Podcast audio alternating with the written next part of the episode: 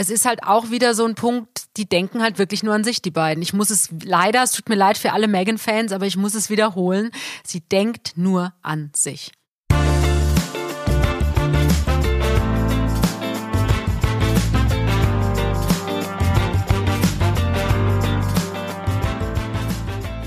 Hallo und herzlich willkommen bei Bunte Menschen. Ich bin Marlene Bruckner, Journalistin bei Bunte und spreche mit Tanja May, stellvertretende Chefredakteurin. Hallo Tanja. Hallo Marlene. Heute geht es um zwei Frauen, die, glaube ich, unterschiedlicher gar nicht sein könnten, aber trotzdem zwei spannende Frauen mit spannenden Geschichten. Es geht um Cora Schumacher.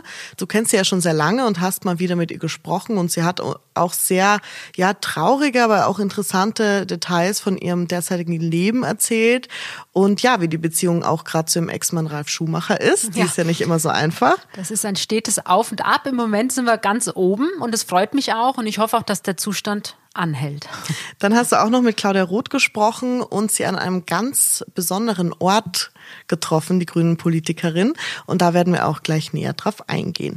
Wir schauen aber erstmal zurück in die Woche. Was ist denn passiert? Wir haben ja letzte Woche gesagt, dass das Interview dieses Wochenende, also letztes Wochenende war, von Meghan und Harry und Oprah. Da wurde es aufgezeichnet. Es wird aber erst am siebten März ausgestrahlt. Und ja, die Spekulationen gehen weiter. Es soll sogar, äh, Meghan soll sogar gesagt haben oder soll vielleicht sagen, dass es frauenfeindliche, rassistische Begegnungen gab am Königshaus.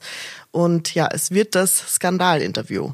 Man erwartet ein Skandalinterview. Ich bin sehr gespannt, ob es tatsächlich eins wird. Und es wird ja heute, habe ich gerade gelesen, es wird jetzt schon diskutiert, ob das Interview nochmal neu aufgenommen werden muss, weil natürlich inzwischen hat sich ja was ganz Wesentliches getan. Das haben wir ja schon letzte Woche gesp- äh, besprochen.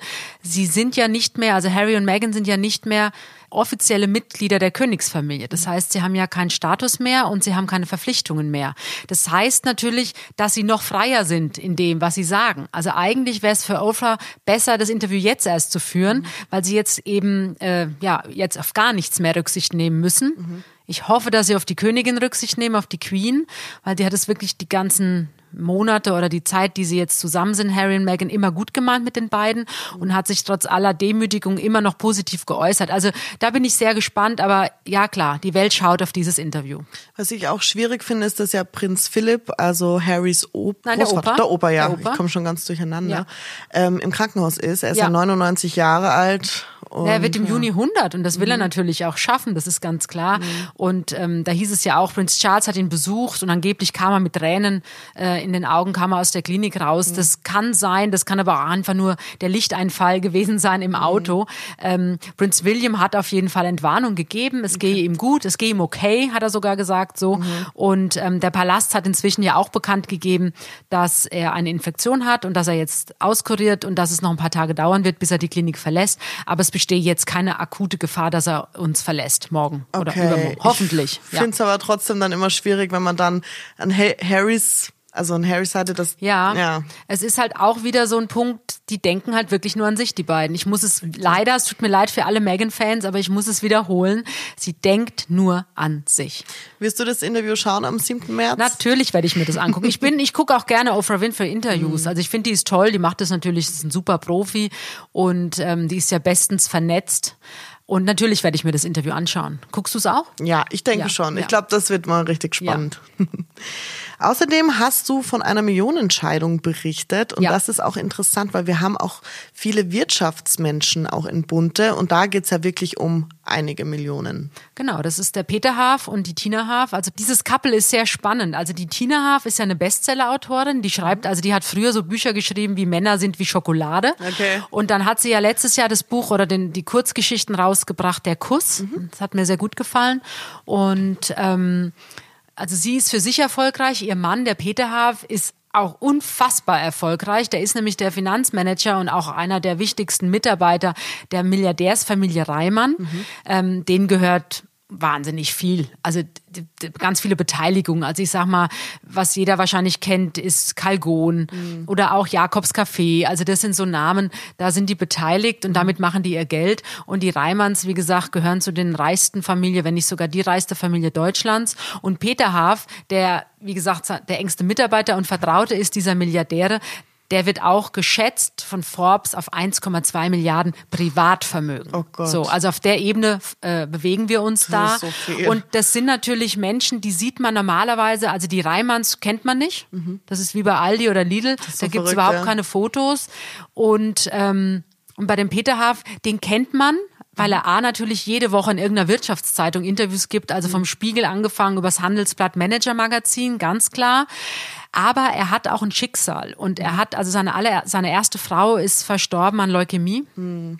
Und er hat damals die D K M S gegründet, also die Deutsche Knochenmarkspenderdatei, die ja es möglich macht, dass eben Menschen gefunden werden, die eben Knochenmark spenden, damit andere, die krank sind, eben gerettet werden können. Da bin ich auch eingetragen. Ja. ja, das ist auch was ganz Tolles und mhm. das hat er gegründet. Also er mitgegründet, weil seine Frau eben gestorben ist an dieser Krankheit. Mhm. Und seine beiden Töchter, die sind ja auch schon erwachsen, haben auch schon eigene Kinder und die engagieren sich da auch weltweit. Also in England, in Amerika gibt's ja auch Ableger mhm. von der D K M S und da sind die eben auch bestens vernetzt mit allen mhm. Celebrities. Die eine Tochter lebt ja in München, die andere in L A und das ist eben auch ganz spannend, weil ähm, eine der Beteiligungen der Familie mhm. Reimann ist eben, ähm, ist auch Coty. Mhm. Und das ist ja wiederum der Konzern der Familie Kardashian Jenner. So. Genau. Und, Kosmetiklinie. Ähm, genau, Kosmetiklinie. Und dadurch, also die hat der Peter Harf gekauft, mhm. die Firma, und hat die integriert in die Holding der Familie Reimann. Und somit ist auch der Peter Harf und auch seine Tochter Katharina Harf sind dann eben mit den Kardashians befreundet. Ach so. Und die haben jetzt auch das Haus von Kris Jenner wiederum gekauft. Ah, okay. Also so, so ist das alles zusammen und mhm. deswegen ist es natürlich sehr, sehr spannend. Und ich habe die Tina Harf zwanzig zwanzig in London besucht. Mhm. Wir haben über ihr neues Buch gesprochen und die haben natürlich unfassbare Wohnungen. Also das mhm. kann man sich überhaupt nicht vorstellen. Also die leben in Mailand, die leben in New York mhm. und eben auch in London. Aber das sind Wohnungen, also das sind immer ein paar hundert Quadratmeter groß. Warst du da drin? Ich war in der Wohnung drin in England und das ist, du bist in einer anderen Welt. Also Tina Harf ist eine Frau, die Farben liebt, mhm. die umgibt sich nur mit den kunterbuntesten Gegenständen ja. und natürlich hochwertigste Kunst mhm. und also wirklich fantastisch. Ja, und die beiden, große Liebe, haben sich kennengelernt, eigentlich so wie so ein Stoff aus Tinas Büchern, sage okay. ich immer. Die haben sich kennengelernt. Die Tina hat, bevor sie Bücher geschrieben hat, in einer P R-Agentur gearbeitet mhm. und der Peter Harf war ihr Kunde ah, ja. und damit ja auch ihr Chef. Und die sind dann zusammen zurückgeflogen von New York nach Frankfurt mhm. und auf diesem Nachtflug, da haben sie dann die ganze Nacht geredet, weil ja. die Tina Harf hat auch ihren ersten Lebensgefährten an Krebs verloren. So. Ah, okay. Also die teilen dieses mhm. Schicksal, ihre große erste Liebe verloren zu haben, mhm. haben sich darüber verliebt, oh, haben dann geheiratet und waren wirklich ja fünfundzwanzig Jahre glücklich verheiratet oder auch ohne Skandale, mhm. also haben wirklich ein schönes Leben gelebt. Und das Schöne ist, weil der Peter Harf natürlich weltweit arbeitet als ja. Manager und die Tina Harf konnte halt überall dabei sein, weil sie ihre Bücher geschrieben hat. Ja. Das ist ja egal, ob die jetzt in New York sitzt oder in Mailand sitzt Stimmt. oder in Köln, ist ganz egal. Ja, und die sind jetzt leider geschieden worden. Ja, schade, weil es so ja. schön, wie du es erzählst. Nein, das ist also, ein, wie gesagt, eine Story für Tina Harfs Bücher und die haben sich jetzt getrennt. Ähm, Aber schon. auch, warum sie sich getrennt haben, ist ja eine Story ja, für ihre Ja, der Peter Bücher. Harf hat sich in die in eine enge Freundin von Tina Harf verliebt. Mm. Und das ist leider dann, ja, am Ende nicht gut ausgegangen für das Ehepaar Harf. Die sind auch geschieden jetzt, seit Dezember zwanzig zwanzig sind die geschieden. In mhm. England sind die geschieden worden. Und der Peter Harf ist jetzt auch deswegen viel in München, weil hier seine neue Lebensgefährtin lebt. Mhm.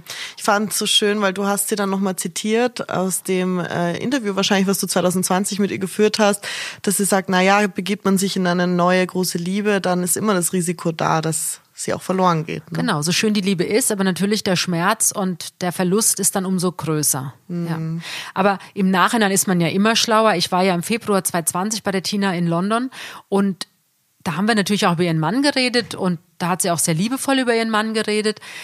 Aber irgendwie habe ich gemerkt, da stimmt mhm. was nicht. Aber sie hat, also solche Leute reden natürlich nicht, ja, ja, klar. wenn da ein Eheproblem ist oder auch jetzt eine Scheidung. Also da gibt's ja auch, ich bin sicher, da wird's Verträge geben und deswegen, also weder Tina Harf noch Peter Harf ähm, hat jetzt mit uns geredet. Ich habe angefragt, natürlich, ich wollte reden. Der Peter Harf hat mir gleich ein Anwaltsschreiben schicken lassen, Ach, dass schön. ich quasi gar nicht recherchieren darf. Aber ähm, das haben wir jetzt natürlich nicht gemacht, weil, wie mhm. gesagt, er ist ja jede Woche in irgendeinem Wirtschaftsteil vertreten, mit Foto, mit Wort, laut. Und ähm, ja, also es tat mir sehr leid, als ich die Info bekam und dann habe ich eben recherchiert und dann stellte sich raus, ja, tatsächlich, es stimmt. Und er hat auch schon eine neue Partnerin. Die lebt hier in München. Die ist in München, ja. Tanja, willkommen zum nächsten Thema. Cora Schumacher hat mit dir unter anderem über Cybermobbing geredet. Mhm. Wir haben ja schon mal eine Folge über sie aufgenommen. Erzähl nochmal, du kennst sie ja schon relativ lange. Ich kenne die Cora seit vielen, vielen Jahren. Ich weiß gar nicht mehr, wie wir uns kennengelernt haben, aber ich war auch schon bei der ja zu Hause und habe da eben eine ganz andere Cora erlebt, als man so denkt, wie mhm. sie ist. Ähm, weil man lässt sich natürlich erstmal so von der Optik täuschen und denkt, naja, die mhm. ist total oberflächlich und die denkt ja sowieso nur an Klamotten und lebt da so ihr Bling-Bling-Leben. Mhm. Das stimmt auch, das macht sie auch. Also Cora sagt selbst, ich liebe Bling-Bling. Das sieht man auch an der Wohnung, also wir haben ja abgebildet. Ja, aber sie hat, ich finde, sie hat ein schönes Haus. Mhm. Also sie lebt ja da bei Düsseldorf, sie hat ein sehr schönes Haus, aber natürlich, klar, es sind...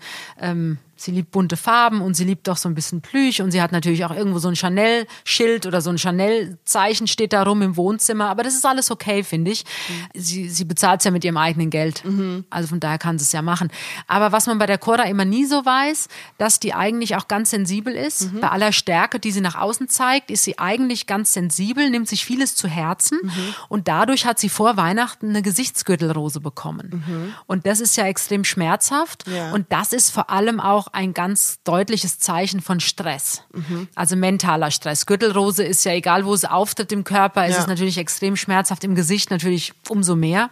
Und da haben wir Wir haben da ein paar Mal drüber telefoniert und irgendwann sagt sie, ach, sie kann es ja eigentlich auch mal erzählen, weil dieses Cybermobbing, was ihr passiert ist, das ist ja leider ein aktuelles Thema, ja, was ganz vielen jungen wie älteren Menschen passiert, also ob männlich oder weiblich. Das ist einfach ein Problem der heutigen Zeit. Und die Cora hatte so einen Flirt. Mhm. letztes Jahr. Und dann hat sie aber relativ schnell gemerkt, das wird nichts, das passt nicht. Und dieser Flirt hat dann angefangen, sie eben schlecht zu machen, auf Instagram, auf Facebook. Und jetzt hat ja jeder seine eigenen Communities, Fans, und die haben dann auch angefangen, böse über Cora zu schreiben. Ja. Und ich denke dann, okay, ich würde es gar nicht mehr lesen, was die so über mich schreiben, aber sie ja. hat es natürlich doch gemacht, hat es gelesen, ist darüber krank geworden mhm. und auch ganz traurig geworden und hat dann so für sich beschlossen, so kurz vor Weihnachten, sie schaltet jetzt einfach mal ihr Handy aus. Mhm. Und sie macht jetzt so einen Handy-Detox. Mhm. Und ähm, das hat sie auch gemacht. Und in der Zeit hat sie sich eben so diese wesentlichen Fragen des Lebens gestellt. Also, wer bin ich eigentlich? Wo will ich hin? Was habe ich noch vor im Leben? Und sie sagt, sie will einfach eine Partnerschaft. Sie sehnt mhm. sich nach einem Mann. Sie sehnt sich nach einer wirklich intensiven Zweierbeziehung und sie sagt, das ist bei ihr natürlich ganz schwierig, weil A, sie ist natürlich finanziell unabhängig, sie hat den Nachnamen Schumacher, ja. das ist einfach für viele immer noch ein Magnet und sie sagt, es ist halt so schwer, einen kennenzulernen, der es ernst meint mit mhm. ihr als Cora. Mhm. Sie hat auch gesagt, dass sie nur auf Psychopathen und Narzissten reinfällt. Ja, sagt sie. ähm, Ich habe ich hab so zwei Männer, die sie nach Ralf Schumacher hatte, die habe ich auch kennengelernt, fand die auch nett. Mhm. Aber im Nachhinein hat sich dann wohl auch rausgestellt, erzählt sie, dass die eben auch nur auf ihren Namen und auf ihr Geld aus waren. Okay. Und sie sagt, sie lernt auch oft Männer kennen, die sie dann erstmal beeindrucken wollen mit ihrem schicken mhm. Auto oder mit ihrem Reichtum und bla bla bla. Und sie sagt, das braucht sie alles gar nicht, weil sie hat selbst ein schickes Auto, mhm. sie hat selbst ein großes Haus und sie will einfach einen Partner, der ähm, mit dem sie lachen kann, mit dem sie reden kann und ja, mit dem sie ganz normale Dinge machen kann. Und das ist ganz schwer. Und mhm. darüber kamen sie ja dann wieder zum Ralf. Genau. Du, nur noch mal kurz vorher, du hast erwähnt, dass sie Gürtelrose im Gesicht hatte, ja. wegen dem emotionalen Stress. Genau, sie hatte einfach so viel Stress, ja. Das finde ich bemerkenswert, wie der Körper immer auf emotionalen Stress reagiert. Also eine Gürtelrose im Gesicht ist ja wirklich nicht ohne. Kennst du das von dir selber? Hast du denn auch so Schwachstellen, wo du sagst, da, da passiert es immer, wenn du gerade total gestresst bist? Ja, ich habe dann, ich habe mit dem Rücken ja Probleme. Mhm. Und das ist meine Schwachstelle, mhm. ja. Also, also das merke ich, wenn ich gestresst bin oder wenn ich wenig Schlaf habe und dann merke ich das am Rücken und ich versuche dagegen zu steuern, eben mit Sport, ja, ja. und ähm, das hilft mir dann. Ja, ich glaube, jeder hat so seine, seine kleine ja. Schwachstellen, ne? Wir haben auch schon mal drüber geredet, Mandeln, war es, ist es bei Hatte mir, ich früher, hattest du immer? Ich hatte einmal, oder jedes halbe Jahr hatte ich eigentlich eine Mandelentzündung, ja. aber ganz, ganz schmerzhaft mit Antibiotika. So. Mhm. Und im Alter hat sich das jetzt auf den Rücken verlagert. Na, ich hoffe, dass es bei mir einfach weggeht, ohne dass es sich verlagert. Genau, und du hast auch das Digital Detox angesprochen von Cora Schumacher, dass sie ähm, sagt, so, ich habe jetzt, lege jetzt öfter mal mein Handy weg, weil das ist einfach nicht gut. Und ich finde ja, in, es ist unfassbar in dieser Zeit, wie dieses Handy uns stresst. Also es ist ja immer da, ich kenne es von mir selber und man ist auf Instagram und man ist da und man vergleicht sich ja natürlich auch ganz viel. Und ich glaube auch für Prominente ist man permanent dieser Bewertung ausgesetzt. Und ich habe das selber schon, dass, dass dieses Gerät zu einem extremen Stressfaktor in meinem Leben geworden ist. Und das ist wirklich, dass ich merke, wenn ich mal sechs Stunden nicht drauf schaue, dass es mir viel besser geht. Hast du das auch schon? Ich, mein Handy ist natürlich ja mein wichtigstes Arbeitsgerät, das ist klar. Mir wurde es auch einmal geklaut, da bin ich fast durchgedreht. Oh, oh. Ja, weil Wo nat- war das? Das war in Berlin am Gendarmenmarkt. Da saß mhm. ich mit meinem Patenkind, wir waren da auf einem Adele-Konzert und wollten hinterher noch was trinken. Es war ein wunderschöner Sommerabend und ich hatte dieses Handy auf dem Tisch liegen und habe mich weggedreht, um beim Kellner zu bezahlen. Mhm. Und als ich mich wieder zurückgedreht habe, war mein Handy weg. So schnell geht das. Ja, das mhm. geht dann ganz schnell. Und da wurde mir im Hotel auch gesagt, naja, Frau May, wir sind doch in Berlin. Ich sage, naja gut, wir sind ja nicht in, in der Bronx oder in Afrika. Also mein Handy war weg. Ich bin schier durchgedreht, weil ich dachte, ich bin jetzt nur noch ein halber Mensch. Und natürlich meine ganzen Kontakte. Also ich hatte zwar ein Backup auf meinem iPad, aber ähm, da konntest du auch nicht mit telefonieren. Mhm. Also es war eine Katastrophe. Und das hat dann natürlich, kamen ganz viele Umstände zusammen, warum es dann doch recht lange gedauert hat, bis ich ein neues Handy hatte. Und aber das war ganz schlimm für mich. Ja. Da merkt man, ne, wie wichtig ja. das nee, und es ist halt einfach, weil ich bin natürlich, mein Handy ist mein, ja wie gesagt, wenn mir jemand was erzählen will oder wenn ich jemand erreichen muss, ich brauche mein Handy. Mhm. Ich tippe mit dem Handy, ich gucke natürlich auch rund um die Uhr meine Mails an, auch meine beruflichen Mails und ähm, also ohne Handy bin ich nichts, sage ich mal so. Aber ich habe trotzdem Momente, wenige, aber ich habe die Momente, wo ich das Handy nicht mitnehme. Mhm. Also zum Beispiel, wenn ich joggen gehe, nehme ich es okay. nicht mit. Diese Stunde gehört mir. Hörst du dann Musik? Nee, oder? Ich will dann gar nichts machen. Ah, ja. Ich will dann einfach denken, mit mir so alles so durch den Kopf gehen lassen und den Tag durchdenken. Ich denke auch über Geschichten nach, über Privates, über alles. Aber das ist meine Stunde. Mhm. Und ich merke, wenn ich zum Sport gehe, ist ja dann auch immer eine Stunde, ähm, manchmal nehme ich es mit, weil irgendwie ist dann noch in der Redaktion, ist noch was offen oder ich erwarte einen Anruf. Ja. Und dann merke ich aber, dass ich mich nicht auf den Sport konzentrieren kann. Und das macht ja dann auch keinen Sinn. Mhm. Ja, also ja. das ist so meine kleine Detox-Kur, was mein Handy angeht. Ja, und ich glaube auch gerade für Prominente wie Cora Schumacher ist es extrem wichtig, dass sie da Abstand gewinnen kann. Weil, wie naja, du die sagst, Prominenten, die gucken, ja, ja die, Entschuldigung, mhm. dass ich dir ins Wort falle, aber die Prominenten, die gucken ja halt auch dauernd, ähm, was schreibt wer über mich und. Das kann äh, nur schlecht sein, das ist wie Krankheiten googeln. Genau, das soll man nicht genau, machen. Ja. Aber jetzt hat sie sich, äh, sie hat auch darüber gesprochen, dass sie sich im Lockdown sehr einsam fühlt, weil sie mhm. natürlich, sie ist Single schon länger, sie, du hast ja gesagt, sie wünscht sich eine Beziehung und ja, dann ist sie wieder ähm, zu dem Menschen gegangen, der ihr am meisten Halt gibt und das ist ja immer noch Ralf Schumacher und ich finde, sie hat wieder sehr schön über ihn gesprochen. Vielleicht kannst du nochmal anreißen, warum das Verhältnis zwischen den beiden in den vergangenen Jahren so schwierig war.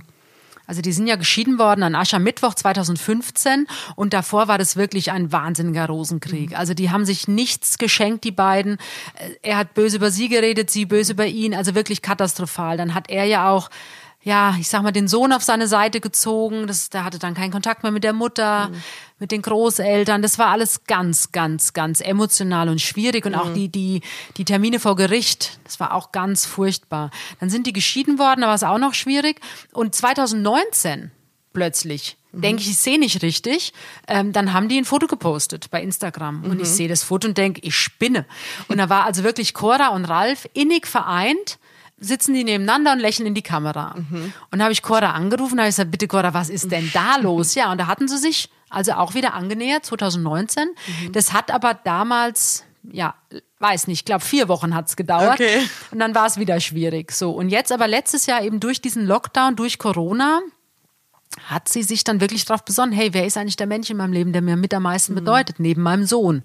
Und dann kommt sie einfach immer wieder auf Ralf zurück. Mhm. Und scheinbar ist es bei ihm ja genauso, weil er hat ja nach der Trennung oder Scheidung von Cora auch nie wieder eine Beziehung gehabt, zumindest nichts Öffentliches, also wir wissen nichts. Mhm. Und ähm, irgendwie hängen die einfach so eng aneinander, dass die nicht miteinander wirklich können, aber auch nicht ohne. Mhm. Und ähm, ich meine, man darf nicht vergessen, die Cora war sechzehn. Als sie sich also den Ralf kennengelernt hat und das ist, ich meine, die ist jetzt Mitte vierzig, also ich sag mal, das sind dreißig Jahre, ja. kennen die sich jetzt. Ja. Das ist natürlich klar, dass das ein ganz wichtiger Mensch ist in ihrem Leben und sie sagt aber auch ganz klar, also diese Corona-Lockdown-Situation, mhm. die hat sie beide wieder zusammengeführt und ähm, als es ihr ganz dreckig ging letztes Jahr im Dezember mhm. und da hat sie den Ralf angerufen und da war der Ralf für sie da mhm. und er kam dann auch und hat sie in den Arm genommen und hat gesagt, Cora, du bist nicht einsam, du bist nicht allein, ich bin für dich da. Oh ja, das ist ja. schön. Und sie wollte ja sogar, sie hat ja dann nach Weihnachten Geburtstag ähm, zwischen den Jahren und sie wollte dann eigentlich auch mit Ralf und mit David, also ihrem Sohn und dessen Freundin nach Südafrika reisen. Mhm. Und ähm, das hat sie dann aber nicht gemacht, weil sie eben diese Gürtelrose hatte und da wollte sie sich diesen langen Flug nicht antun. Das ist mhm. ja auch schmerzhaft. Genau. Und aber dann ist sie jetzt, sie war ja jetzt ein paar Tage oder fast sogar Wochen bei Ralf in Salzburg. Mhm. Und dann haben die auch immer Fotos gepostet. Er hat gekocht, er hat Blumen mhm. gekauft.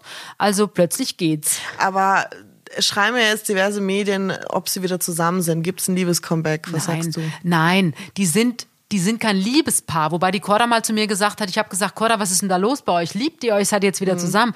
Und dann sagt sie, Tanja, definiere Liebe. Mhm. Also es gibt so viele Arten und Formen von Liebe. Ja. Und natürlich liebe ich den Ralf, das sagt sie. Und sie liebt den David, das ist ihr Sohn. Aber sie liebt auch den Ralf, aber eben als aller, allerbesten Freund. Mhm. Ja. Okay, das heißt, die haben wirklich nur noch freundschaftliche Ich habe natürlich Ebene. Zu ihr gesagt, Cora, also wenn dann, ne, dann, dann wäre es natürlich sensationell, wenn ihr wieder zusammenkämt, dann machen wir was, ist ja ganz klar. Ja. Aber dann lacht sie sich einfach kaputt, wenn man das zu ihr sagt. Okay. Und du hast auch noch mit einer ganz anderen tollen Frau gesprochen, nämlich mit Bundestagsvizepräsidentin und grünen Politikerin Claudia Roth. Wo ja. hast du sie denn getroffen? Die Claudia ist ganz, ganz toll, muss ich jetzt mal sagen. Also ich kenne die Claudia Roth seit zwanzig Jahren. Ich habe vieles mit ihr durchgemacht. Wir hatten dann auch mal ein bisschen Stress, weil sie sich geärgert okay. hatte über eine bunte Geschichte. Aber okay. wir haben dann drüber geredet und jetzt sind wir wieder, ist wieder alles fein. Aber ist auch okay. Man kann ja auch sagen, wenn man sich ärgert. Aber die Claudia ähm, habe ich jetzt aktuell getroffen. Also das Interview haben wir in ihrem Büro geführt. Mhm. Das ist ja gegenüber vom Reichstag. Das sind ja die Abgeordnetenbüros oder auch die Bundestagsvizepräsidentenbüros. Mhm.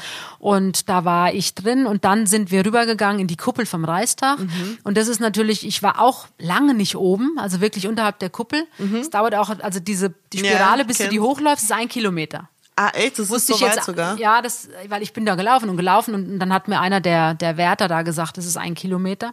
Und das ist natürlich jetzt im Moment auch alles geschlossen wegen Corona, aber ähm, ja, wir haben es dann auf, mit den ganzen Sicherheitsvorkehrungen ja. hat es dann doch geklappt und da haben wir sie da oben fotografiert.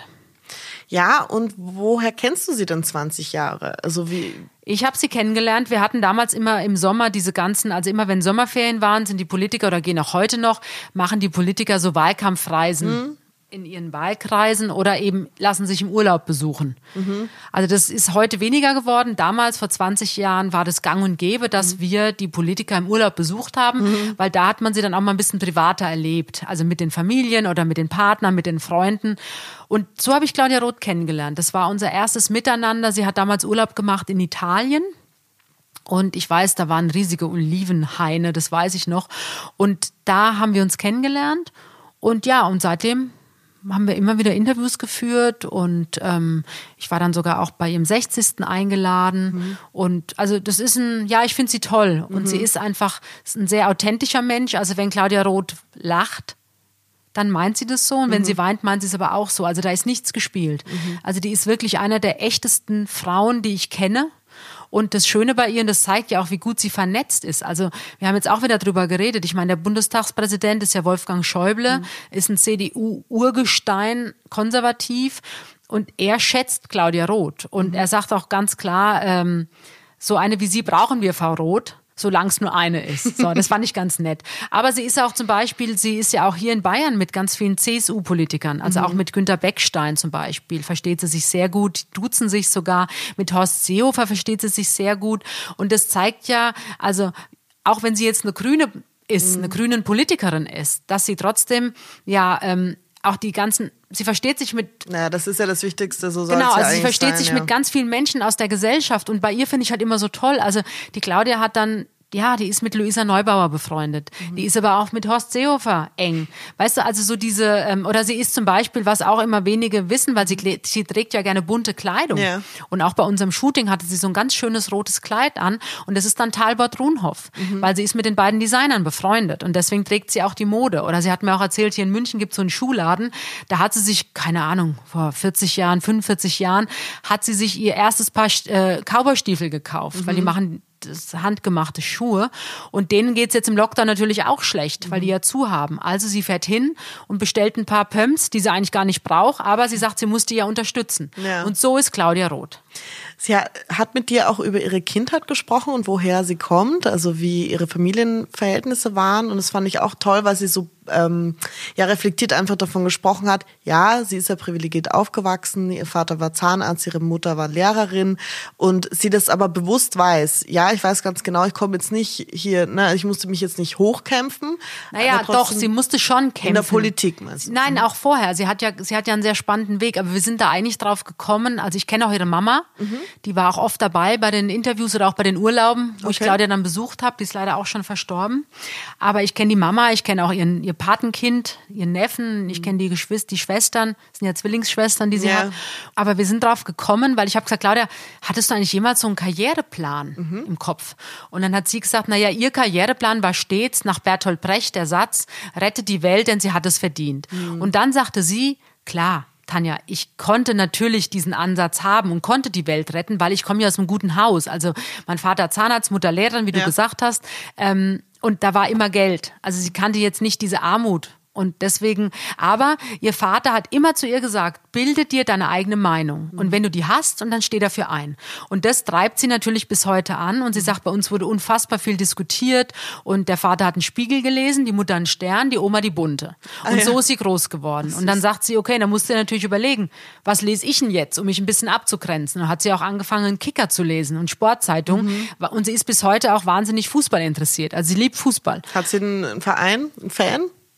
Ja, wahrscheinlich der, der F C Augsburg, keine Ahnung, da kommt sie her. Ich weiß es ehrlich gesagt gar nicht, ob sie Bayern-Fan ist oder ob sie Frank. Ich weiß es nicht. Mhm. Ich weiß aber, dass sie auf jeden Fall Fan der deutschen Frauennationalmannschaft ist. Mhm. Die unterstützt sie ja auch. Und auch Jogi Löw oder auch der D F B-Präsident Fritz Keller.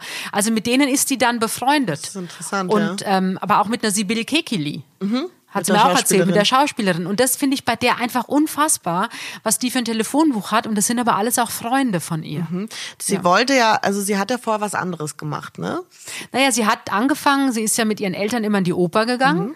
Und dann hat sie sich eben für Theater interessiert, hat Theaterwissenschaften studiert, aber nach drei Semestern hat sie schon ein Angebot bekommen und ist dann nach Dortmund ans Theater und hat dann ähm, als Intendantin gearbeitet mhm. und hat dann auch ein Kinder- und Jugendtheater geleitet. Ach, schön. Und dann kam sie irgendwie zu der Band, die war ja damals total angesagt, also Rio Reiser und mhm. Tonsteine Scherben, genau. die hat sie gemanagt. Ja, das so. ist cool. Dann ist sie den Grünen beigetreten, Anfang der achtziger, also sie ist quasi von Anfang an dabei, dann saß sie auch im Europaparlament, dann wurde sie Parteichefin der Grünen und jetzt ist sie Bundestagsvizepräsidentin. Mhm. Und ähm, ich meine, sie wird jetzt im Mai sechsundsechzig. Mhm. Ich finde, dass sie fantastisch aussieht. Sie also, hätte ich jetzt nicht nein. geschätzt. Ich habe tatsächlich gedacht, sie ist so Ende fünfzig. Ja, also wenn du sie ja. siehst, könntest du locker denken, sie ist Mitte, Ende fünfzig. Ja. Sie sieht toll aus und sie hat aber so einen offenen Horizont. Sie interessiert sich für vieles. Und wie gesagt, auch Luisa Neubauer. Die haben sich dann zufällig äh, getroffen in der Elbphilharmonie und haben sich ein Konzert angehört. Und da war dann die Claudia Roth, aber die Luisa Neubauer auch mit ihrer Mutter so. Also das finde ich bei Claudia einfach unglaublich spannend. Mhm. Aber sie hat keine eigene Familie gegründet. Nee, da hat's aber auch wieder was ganz Lustiges erzählt, ähm, was ich jetzt auch noch nicht kannte, obwohl ich sie seit zwanzig Jahren kenne. Sie hat der Satz ihrer Mutter. Es gab so einen ganz prägenden Satz, der sie bis heute, über den sie heute viel nachdenkt, im Alter interessanterweise. Mhm. Ihre Mutter hat immer zu ihr gesagt, Kind, binde dich nicht zu früh an einen Mann, bleib selbstständig, sieh zu, dass du eigenes Geld verdienst. Mhm. So. Und dieser Satz, den hatte sie immer im Hinterkopf. Sie hatte natürlich immer Beziehungen, aber ja. sie wollte sich nicht so binden. Mhm. Und dann war sie dreißig, dreißigster Geburtstag und dann hat ihre Mutter gesagt, naja Kind, du hast ja noch Zeit. Ja. Dann war sie vierzig und dann sagte ihre Mutter, naja, jetzt wird's dann doch mal langsam Zeit. Mhm. Und als Claudia fünfzig wurde, hat ihre Mutter gesagt, naja, jetzt ist dann auch schon egal. So. Und jetzt mit sechsundsechzig denkt sie an diesen Satz ganz oft. Mhm. Und sie sagt, vielleicht ist das mit ein Grund, warum ich nie geheiratet habe und nie Kinder bekommen habe. Mhm. Weil sie ist schon sehr, sehr kinderlieb und sie hat ja auch ein ganz enges Verhältnis zu ihrem Patensohn, dem Maxel, sagt sie immer, also Max. Und ähm, ja, aber sie hat Familie, das ist das Schöne. Also Claudia Roth ist nicht einsam. Sie hat mhm. A, wahnsinnig viele Freunde und sie hat ein sehr inniges Verhältnis mit beiden Eltern mhm. und aber auch mit ihren beiden Schwestern. Mhm. Und wenn da irgendein Familienfest ist, Weihnachten, Geburtstag, also das verbringt die Familie dann schon zusammen, ganz klar. Ja, sie ist auf jeden Fall eine sehr spannende Frau. Ich ja, habe es auch gern toll. gelesen. Also ich bin wirklich, ich, ich, ja. ja, ich finde sie großartig. Tanja, willkommen zur heutigen Hörerfrage von Inna W. Sie fragt dich, bist du eher ein früher Vogel oder bist du eine Nachteule? Also ganz klar früher Vogel. Okay. Also ich stehe jeden Morgen zwischen halb fünf und halb sechs auf. Oh Gott, und halb fünf? Halb fünf, halb sechs, ja, weil ich lese ja alle, also ich lese ganz viele Zeitungen morgens und ähm, entweder gehe ich dann ganz früh ins Büro, weil ich schreibe morgens. Mhm. Da habe ich dann Ruhe und da schreibe ich meine Texte. Und wenn ich eben nicht schreibe, sondern wenn ich sage, okay, ich gehe erst um acht oder um neun ins Büro und dann versuche ich morgens laufen zu gehen. Mhm. Aber schläfst du dann wenig oder? Ja. Okay, also du brauchst nicht viel Schlaf einfach. Oder bräuchtest du mehr, aber man gewöhnt sich sowas halt ja auch an. Also ich, ähm, also mich kriegst du eher morgens, wie gesagt, um halb sechs kannst du mich anrufen, aber ja. äh, um halb zwölf nachts ist es schwierig. Da schlafe okay. ich dann. Ja. Okay. Ja, ich bin eher Nachteule. Also ich brauche mhm. das. Du bist ja auch noch jung, Marlene. Ja, ich glaube, das kann sich verändern, ne? Also ich habe auch das Gefühl, so zwischen zwanzig und dreißig braucht man den Schlaf. Also unter sieben Stunden, das möchte ich nicht. Habt ihr auch Fragen an Tanja? Schreibt gerne an bunte menschen punkt podcast at gmail punkt com und wir freuen uns auf nächste Woche. Danke dir, Tanja. Tschüss, Marlene. Tschüss.